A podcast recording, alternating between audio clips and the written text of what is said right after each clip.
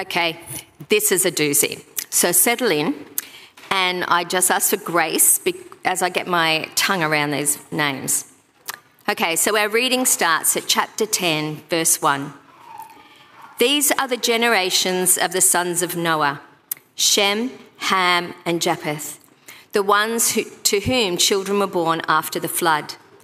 The sons of Japheth, Gomer, Magog, Madai, Javan, Tubal, Meshech, and Tiras, and the sons of Gomer, Ashkenaz, Riphath, and Togarmah, and the sons of Javan, Elisha, Tarshish, Kittim, and Dodamin.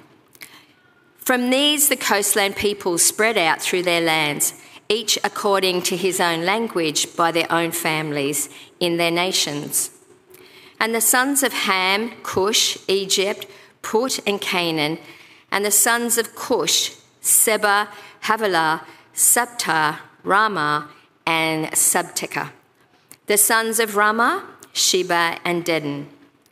And Cush fathered Nimrod. He was the first on the earth to be a mighty warrior. He was a mighty hunter before Yahweh. Therefore it was said, like Nimrod, a mighty hunter before Yahweh. Now, the beginning of his kingdom was Babel, Erech, Akkad, and Calneh in the land of Shinar. From that land, he went out to Assyria and built Nineveh, Rehoboth, Ur, er, Calan, Resen between Nineveh and Calah. That is the great city. And Egypt fathered Lalim, Anamim, Lehabim, and Naphtahim, and Pathrushim, and Kasulim, from whom the Philistines came, and Caphtorim. Canaan was fathered by Sidon, his firstborn, and Heth, and the Zeb- Jezebites, Amorites, Girgashites, and the Hivitites, and the Architites, and the Sinites, and the Arvadites, and the Zemarites, and the Hamathites.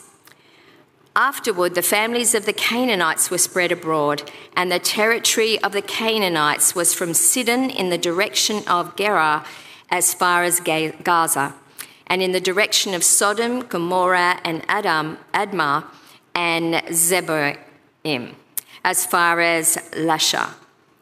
These are the descendants of Ham according to their families and their languages, in their lands and in their nations. And, she- and to Shem, the father of all the children of Eber, and the older brother of Japheth, children were also born. The sons of Shem, Elam, Ashur, Arphaxad, Lud, and Aram, and the sons of Aram, Azhal, Gether and Mash, and Arphaxad fathered Shelah, or Selah, and Selah fathered Ebner, Eber. And Eber's two sons were born. The name of the one was Peleg, for in his days the earth was divided, and the name of his brother was Joktan. And Joktan fathered Almodad, Sheleph, Hazarmaveth, Jerah, Hadaram, Uzziah, and Dikla and Obai, and Abimael, and Sheba, and Ophir, and Havilah, and Jobath, Jobah. All these were the sons of Joktan. And their dwelling place extended from Mesha in the direction of Sephar to the hill country of the east. These are the sons of Shem according to their families, according to their languages, in the lands according to their nations. These are the families of the sons of Noah according to their generations and in their nations. And from these the nations spread abroad on the earth after the flood. Now the whole earth had one language and the same words. And as people migrated from east, they found a plain in the land of Shinar and settled there. And they said to each other, Come, let us make bricks and burn them thoroughly. And they had brick for stone, and they had tar for mortar. And they said, Come, let us build ourselves a city and a tower whose top reaches the heavens. And let us make a name for ourselves, lest we be scattered over the face of the whole earth. Then Yahweh came down to see the city and the tower that humankind was building. And Yahweh said, Behold, they are one people with one language, and this is only the beginning of what they will do. So now nothing that they intend to do will be impossible for them. Come, let us go down and confuse their language there, so that they will not understand each other's language. So Yahweh scattered them from, from there over the face of the whole earth, and they stopped building the city. Therefore, its name was called Babel and there Yahweh confused the language of the whole earth, and there Yahweh scattered them across the face of the whole earth. Now these are the generations of Shem. When Shem was 100 years old, he fathered Arphaxad, two years after the flood, and Shem lived 500 years after he fathered Arphaxad, and he fathered other sons and daughters. When Arphaxad had lived 35 years, he fathered Shelah. And Arphaxad lived 403 years after he fathered Shelah, and he fathered other sons and daughters. When Shelah had lived 30 years, he fathered Eber. And Shelah lived 400 years and th- 403 years after he fathered Eber, and he fathered other sons and daughters. When Eber had lived 34 years, he fathered Peleg. And Eber lived 430 years after he fathered Peleg, and he fathered other sons and daughters. When Peleg had lived 30 years, he fathered Reu. And Peleg lived 209 years after he followed Reu, and he fathered other sons and daughters. When Reu had lived 32 years, he followed Serug and Reu lived 270 years after he followed Serug, and he fathered other sons and daughters. When Serug had lived 30 years, he fathered Nahor. And Serug lived 200 years after he fathered Nahor, and he fathered other sons and daughters. When Nahor had lived 29 years, he fathered Terah.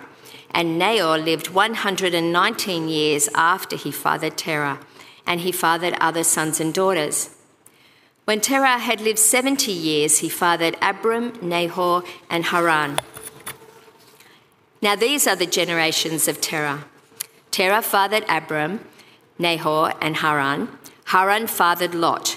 And Haran died in the presence of Terah, his father, in the land of his birth, Ur of Chaldeans. And Abram and Nahor took wives for themselves. The name of the wife of Abram was Sarai, and the name of the wife of Nahor was Milcah, the daughter of Haran. The father of Milcah was Iscah, and Sarai was barren. She had no children.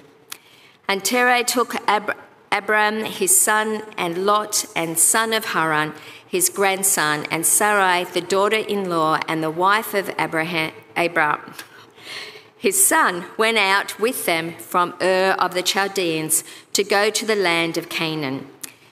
And they went to Haran and settled there. And the days of Terah was 205 years, and Terah died in Haran. And Yahweh said to Abram, Go out from your land and from your relatives and from your, the house of your father to the land that I will show you. And I will make you a great nation and I will bless you, and I will make your name great. You will be a blessing. And I will bless those who bless you, and I will curse those who curse you. All families of the earth will bless you.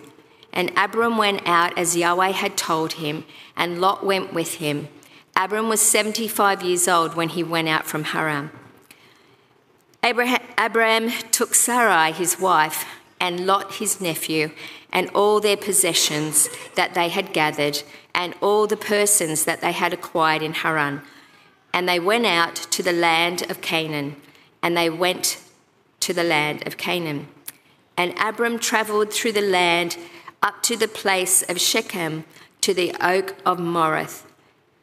And the Canaanites were in the land at the time. And Yahweh appeared to Abram and said, To your offspring I will give this land and he built an altar there to Yahweh, who had appeared to him. And he moved on from there to the hill country east of Bethel. And he pitched his tent at Bethel on the west and at Ai on the east. And he built an altar there to Yahweh, and he called on the name of Yahweh. Hear the word of the Lord.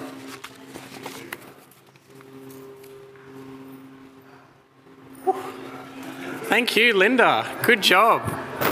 Okay, so you might be wondering how am I going to deal with this big, long piece of text? Well, it's really a big story, so you might notice there was a lot of nows through that, um, and it's all showing it's one flowing story. And um, I was mentioning this to the Michael this week, and he went, "Well, indeed, the whole Bible's one story, isn't it?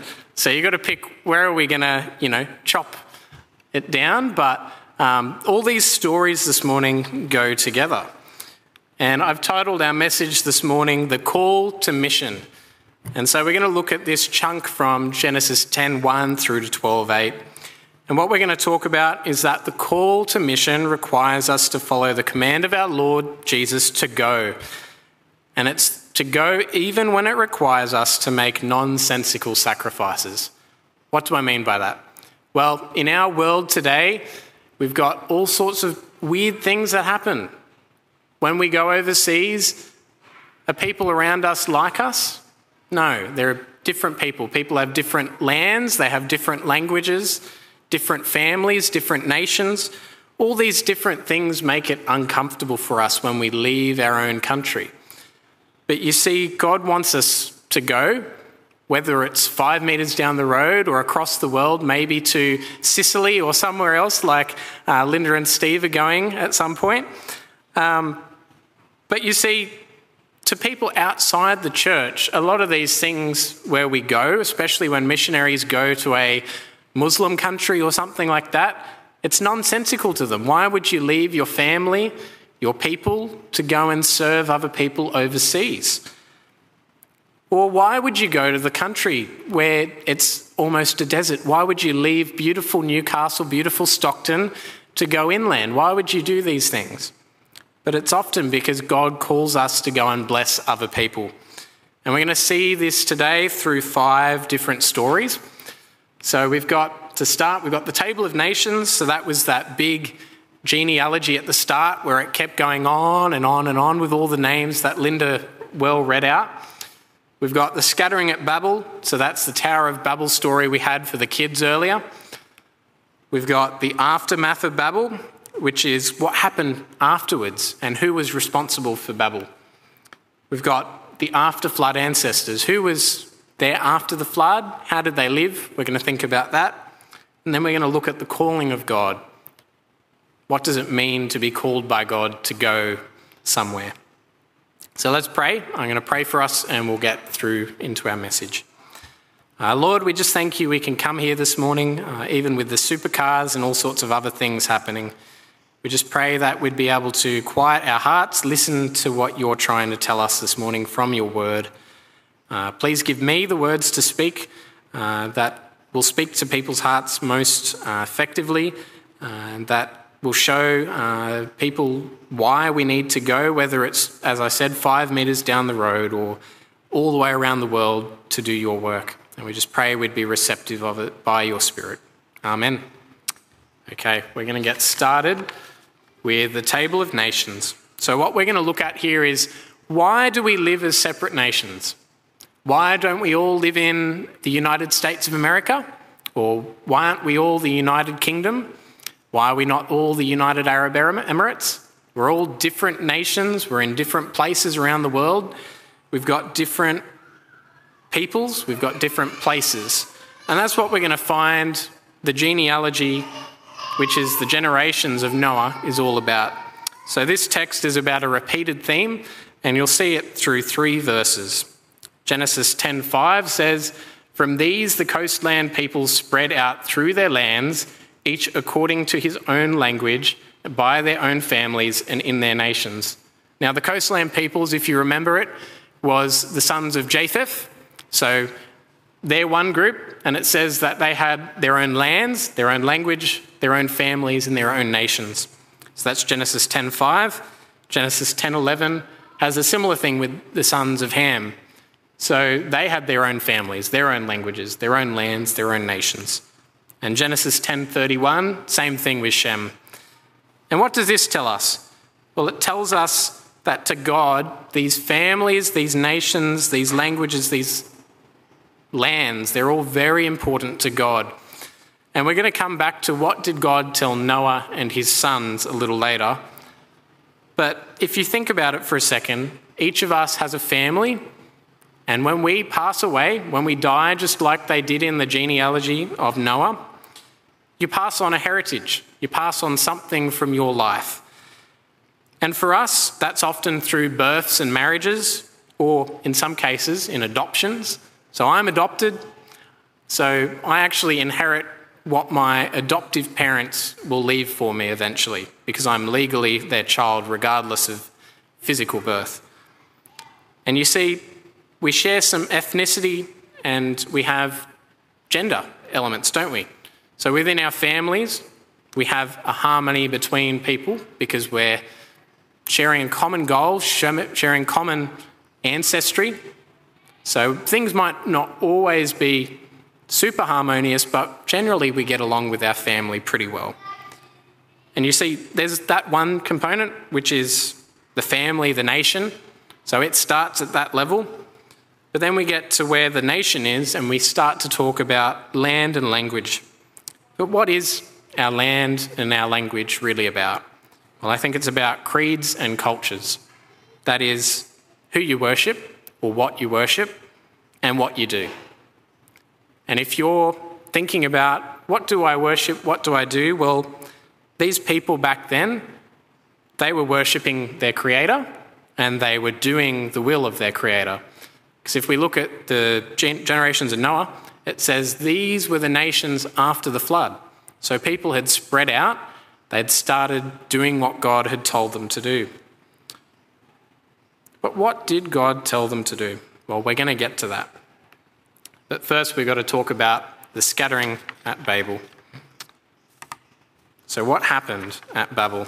Well, it was a bit of a crazy, rebellious project, wasn't it?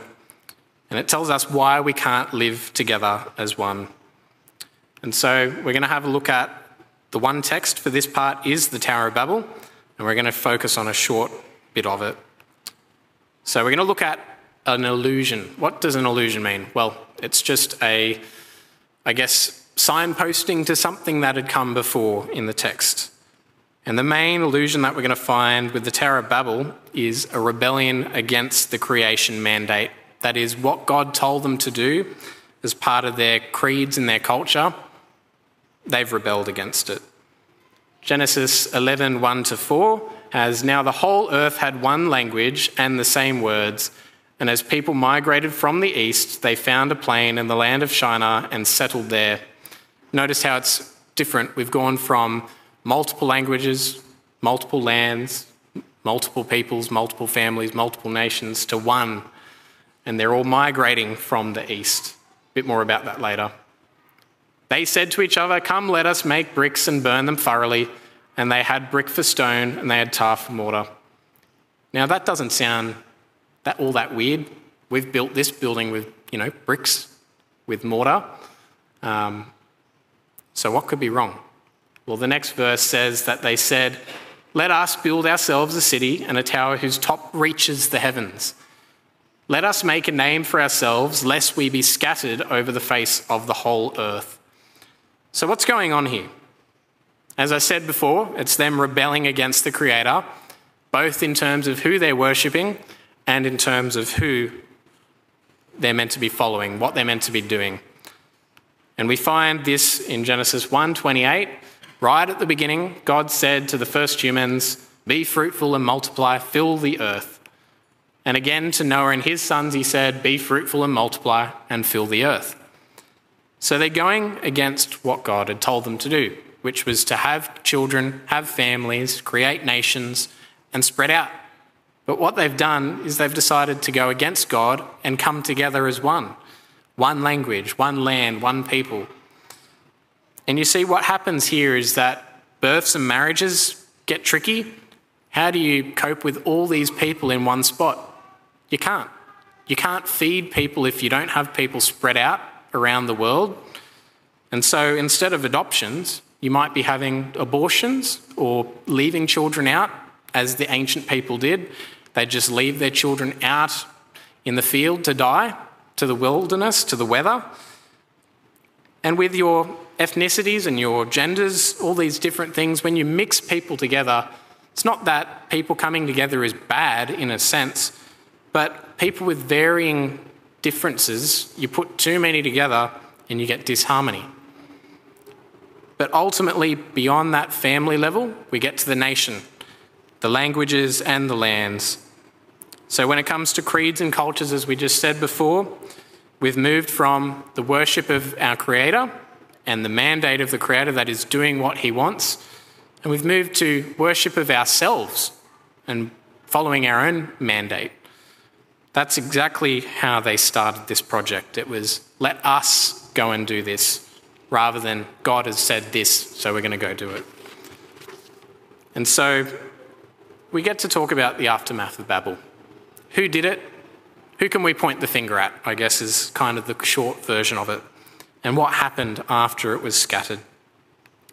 We're going to look at it through two bits of the text. So we're going to go through the legacy of Nimrod, which was within that massive genealogy at the start. And we're going to look at who is Joktan. Who is this guy called Joktan? So, starting off with the legacy of Nimrod, we've got another illusion, another signpost pointing back. It says, Cush fathered Nimrod. He was the first on earth to be a mighty warrior. He was a mighty hunter before Yahweh Therefore, it was said, like Nimrod, a mighty hunter before Yahweh. Now, that's meant to be a bit of a boast. Some other people basically going, Oh, we know about Nimrod. He's that guy who's a mighty hunter before Yahweh. And how, how boastful is that to say you're a mighty hunter before the Creator, before the person who had made the universe? And in Genesis 6 4, from Michael's sermon about supernatural oddities, we read that the Nephilim were on the earth in that time, but if you look at the end, these were the mighty warriors that were from ancient times, men of renown. So they were there before and afterwards, and these mighty warriors that it's talking about were men of renown, and it's not a good renown. It was a bad renown. People looked up to their kings and all these mighty people in days past, but they were really tyrants. They were horrible people who basically treated people as trash, as slaves, and said, We are the gods of your world, serve us. And it was not a good thing. And in the same way, Nimrod is one of these sort of people. But does that mean we can just go and point the finger at Nimrod for all these problems, for Babel happening? Well, I don't think we can. Because if you look at the sons of Joktan, you've got to think, what does Joktan's name mean? So he's the brother of Peleg, and the Bible tells us what Peleg's name means. That was to divide the earth. So Peleg was born when the earth was divided. But what does Joktan's name mean? Well, it means to be made small or insignificant. And that's quite interesting. Daniel 7:17 says that there were great beasts which are four in number and are four kings which will arise from the earth.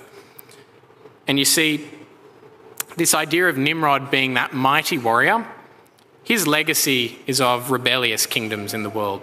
So whilst he may not have started Babel as we're going to see, he is the one whose legacy has resulted in all these horrible rebellious kingdoms in the world even to this day. As Daniel said with the statue, there was statue of gold down into silver, into all sorts of different materials, eventually iron and then clay. We're in that final stage of the iron and the clay.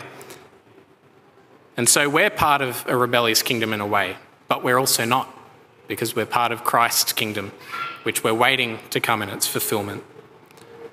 But you see, of Nimrod, it says his beginning was his kingdom at Babel, Erech, Akkad, and Calneh in the land of Shinar. That is the place where Babel was. From that land, he went out to Assyria and he built Nineveh, Rehoboth, Ir, Calah, Resen between Nineveh and Calah, that is the great city. And so, even there, you've got the two, uh, first two of those rebellious kingdoms in Daniel. You've got Babylon and Assyria. And so, how do we get from Nimrod to all these different people the Bible's talking about? Well, we need to look at the sons of Joktan, as I just said. So, Joktan, he fathered all these different people. These were the sons of Joktan, and straight afterwards, we're going to see where they came from. But if you look at this little map up the back, if you look right in the middle, you might be able to see just slightly to the east, to the right of where Babylon is. It's kind of in between where the green and the yellow meet. It says Joktan. Now, this is a map someone's put together from some different historical sources. The key one is Eusebius, the church historian. So he was from around 4 500 AD from memory. Um, and he put together a table of the nations and put where he thought these people came from. Now, people disagree about this, but take it with a grain of salt for a second. If Joktan and his sons are from the east, do we remember where the people came from to build the Tower of Babel? Well, we see Joktan's sons, their dwelling place was from Mesha in the direction of Sephar to the hill country of the east. And what we'll find is where that name Joktan on the map is, is the hill country of the east. It's Persia. And so, Genesis 11 1 to 2, we read that people migrated from the east and they settled there. So, these people are the ones who instigated the Tower of Babel, which is quite interesting because you'd think oh, the Bible's talked about this horrible guy called Nimrod, surely we can point the finger at him. But no, the Bible's saying we need to take our own sin into account, even if we're God's people or the people closely related to God's people, as we're going to find out. So, we're going to look at the after flood ancestors, and this gives us a bit of a link as to who these people were, how they were related. So, how did the ancestors of God's people live after the flood? Well, we've got to think about the sons of Eber. You may have noticed as we're reading through, when it got to the sons of Shem, talked about a guy called Eber and how he fathered sons as well. And we've talked about one already, Joktan, but he also had a son called Peleg. And to Eber two sons were born. The name of one was Peleg, for in his days the earth was divided, and the name of his brother was Joktan. Do you notice anything missing from this or from the rest of the story? The sons of Peleg are not mentioned at all. Not in this part of it, anyway. They end it, they just go talk about the sons of Joktan, and then they go and talk about where they lived, but they don't talk about Peleg's sons. We've got to wait till after the Tower of Babel story to then hear about Peleg's son. So Peleg lived 30 years, he fathered Reu, and Peleg lived 209 years and he after fathering Reu, and he fathered other sons and daughters. So you see, it's a bit interesting that there were some things missing. And we're going to find that in this line of Shem, that is where it goes from Peleg through all these other people, eventually down to Abram, who we're going to talk about at the end. There's something else missing. So in the generations of Shem, we read that so and so lived X years, he fathered the other child, and so and so lived another Y years after he fathered the other child, and he other, fathered other sons and daughters. Now, this pattern, something's missing. And if we go back to the early genealogy in chapter 5, we'll see that when someone such as Adam had lived X years, he fathered a child, this time in his likeness according to his image. That's what's missing. And you see Genesis 5:1 begins saying God created Adam, he made him in the likeness of God. Male and female he created them. You see, male, female, we're all in God's image if we're created. But why does the author of Genesis choose not to put the image of God in this next genealogy? Well, I think it's because it's telling us that they were a godless people. And it just keeps going on and on and on. That genealogy, there's no mention of God at all. And so, as we think about that nation level again, about the languages, the lands that they have, we've got to think about the creeds and their culture. That is, who did they worship? How did they worship? Who did they follow? And so we've gone from worship of the Creator and following what He's told us to do to worshipping ourselves, doing what we've told ourselves to do. And then we've gone to worship of an unknown God. They don't know who God is at all. And they've gone to follow an unknown God. How, how can you follow God if you don't know who He is? Well, you've ultimately got to make something up, or someone else comes in and becomes your God. And so it's weird that we see this with a genealogy that leads down to our Messiah, to Jesus. There was a godless point in there. And yet, God has chosen these people to be the birthline of the Messiah. It's a bit upside down. Doesn't make sense. But that's just what the call of God is. It doesn't make sense. And as we keep going through, we'll see that it still doesn't make sense. The generations of Terah, we find an oddity in this spot. So we see that Haran died in the presence of Terah, that is the father of Abram, his father, and so he was in the land of his birth, Ur of the Chaldeans. What does this mean? Well, it's odd that he's died in a foreign land. He's not actually in his ancestral homeland. They're in Ur of the Chaldeans. They're not Chaldeans themselves. There was a different group of people, um, and it seems that Terah, Abram, and all these people, they were traveling around as nomads between different places. And so we've then had self, well, worship of God, we've gone to worship of self, to worship of an unknown God, and now they're in a foreign land. So who are they worshipping? Must be the foreign gods. Foreign gods is who they're following, who's telling them what to do. And so it's going to be interesting that we come to the call of God. They actually find out who the Creator is once again. And so we get to finally the last part the calling of God. How did God's people come into a relationship with Him? That's what we're going to talk about. And we've got three bits of text. We've got the family of Terah, we've got the call to mission, and a new beginning. So we're almost done. Stick with me. So family of Terah says Abram and Nahor took wives for themselves. The name of the wife of Abram was Sarai, and the name of the wife of Nahor was Milcah, the daughter of Haran, the father of Milcah and Iscah. And Sarai was barren, she had no child. Now I came up, had to look up a new word this week, and it's called an avunculate marriage. And what it means is that it's, for example, an uncle marrying their niece. There's a 25% gene sharing between their offspring. And I don't think this is what the text is talking about. It just glances it, but what you'll find later is that Abram and Sarai are even related somehow, but it doesn't mention that here. Michael will talk about that probably a bit later when we go through more about Abram. But you see, the main point in this passage is the barrenness of Sarah, and it would have been a cultural shame in their time.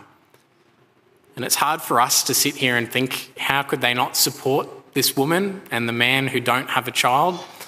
But in their time, it was just a case of, well, you can't have a child, too bad, you're cursed. Suck it up. But God is going to do something through these people. But before that, we go to the call to mission. And funnily enough, the call to mission is not just to Abram says Terah took Abram his son and Lot, the son of Haran, his grandson, and Sarai his daughter in law, the wife of Abram his son, and they went out from Ur of the Chaldeans to go to the land of Canaan. And they went to Haran and they settled there. And then we have the days of Terah were 205 years, and Terah died in Haran. So isn't that a bit weird? Wasn't Abram meant to be the one to go to Canaan? Why would it talk about Terah going to Canaan? Now, it doesn't tell us whether God told him to go or not, but I think it's pretty interesting that he went to exactly the same place that Abram would later go once his father had died. But what we find is that his father, they get to Haran, which is the name essentially of his son. And so they get to their ancestral homeland and they just go, oh, can't really be bothered going where I was going to go. Family is pretty comfortable, isn't it? I'm just going to stay home where it's comfortable, where I'm able to generate good business, able to have good relationships with people, don't have to deal with anybody I don't know. And so he stayed and he died there. He never did what he set out to do, whether or not it was from God or from himself. But then in Genesis 12:5 we see Abram sets out for the same journey. With all his possessions that he had gathered, with all the persons that he'd acquired, and they went to Canaan. So they went out and they actually went. So they didn't go out and then settle back home. They did go to the land of Canaan. And so here we've set up a contrast. We've got familial lands, that is, lands of our families, and we've got the foreign lands lands belonging to families not of our own. But what does it mean to have these differences? Well, Genesis 12:1 says that Yahweh told Abram to go out from his land, from his relatives, from the house of his father, into the land that he would show him. And what would he do if he did it? I will make you a great nation, I'll bless you, and I'll make your name great, and you will be a blessing. You see, all these things Abram didn't have a family, a nation. All these different things which to us seem like a nonsensical sacrifice for him to go and give these things up. In giving them up, God is going to give him what he desires, what you expect in this world. And so, going into a foreign land whilst it's uncomfortable, blessings are bestowed on the person who goes as well as on the people who are near him. He's bringing blessing with him where he goes. And so we need to talk about a new beginning. Abram's kind of set out on a journey, an uncomfortable journey that his father never finished. But we see that Abram travelled through the land, even the land that was the Canaanites, the horrible people that we've heard about before. And he appeared, Yahweh appeared to Abram and he said, To your offspring I will give this land and he built an altar there to Yahweh who had appeared to him. So he settled down some roots. God had told him, You're going to get this, or your offspring are going to get this. It's not quite yours yet. Trust in me. And Abraham built an altar. He worshipped God, trusted in him. And isn't that such a nonsensical promise? To just worship God and go, Oh, I'll trust in you, even though I can't see hundreds of generations down the track. How could Abram know that he was going to have a great nation, to be a blessing to people? He wasn't able to see it, but he had to have faith that God would do it. And in the same way, we've got to have faith that Jesus is coming back, that he's going to right all these wrongs, that he's going to give us what we desire, the good things that we desire. Um, if we don't have families right now, if we don't have children, if we have hardships, we can trust that God is going to right those things in the end. And so, as I said at the beginning, the call to mission, it needs us to follow the command of God to go, even when it requires us to make nonsensical sacrifices. So, whether it's five metres down the road or over to Sicily, as um, some of our congregation might be going soon, you need to do things that cause sacrifices. We need to give up things that give us comfort, give us peace. But what we know is that the Lord gives us peace in that through us through the Holy Spirit. And so what we're going to do is I'm going to pray that God would give us peace and the capability and the boldness to go do these things. Um, and for all of us, that calling might come at a different time. Tomorrow, God might tell you, Go out into rural Australia. Go preach the gospel, help some people on farmlands that are doing it tough. Might tell you to go to Africa, to Asia, somewhere else, wherever it is, or even it might be go down to the homeless shelter down the road. Whatever it is, you're called to go, preach the gospel, to share the good news of Christ.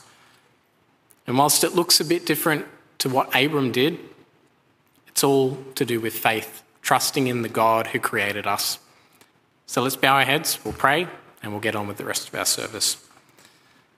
Lord, we just thank you so much uh, for your sacrifice. Uh, that sacrifice that uh, the world sees as ridiculous, but that we know uh, is absolute wisdom. That you came, you died in our place. And we just thank you that we can celebrate that uh, today with communion. And we ask that as we remember what you did on the cross, uh, your body broken for us, your blood poured out, that we would be uh, remembering that we are your servants, that we are called to go, whether that is five metres down the road or across the world. And we just pray that you'd help us to do these things by your Spirit. In Jesus' name, Amen.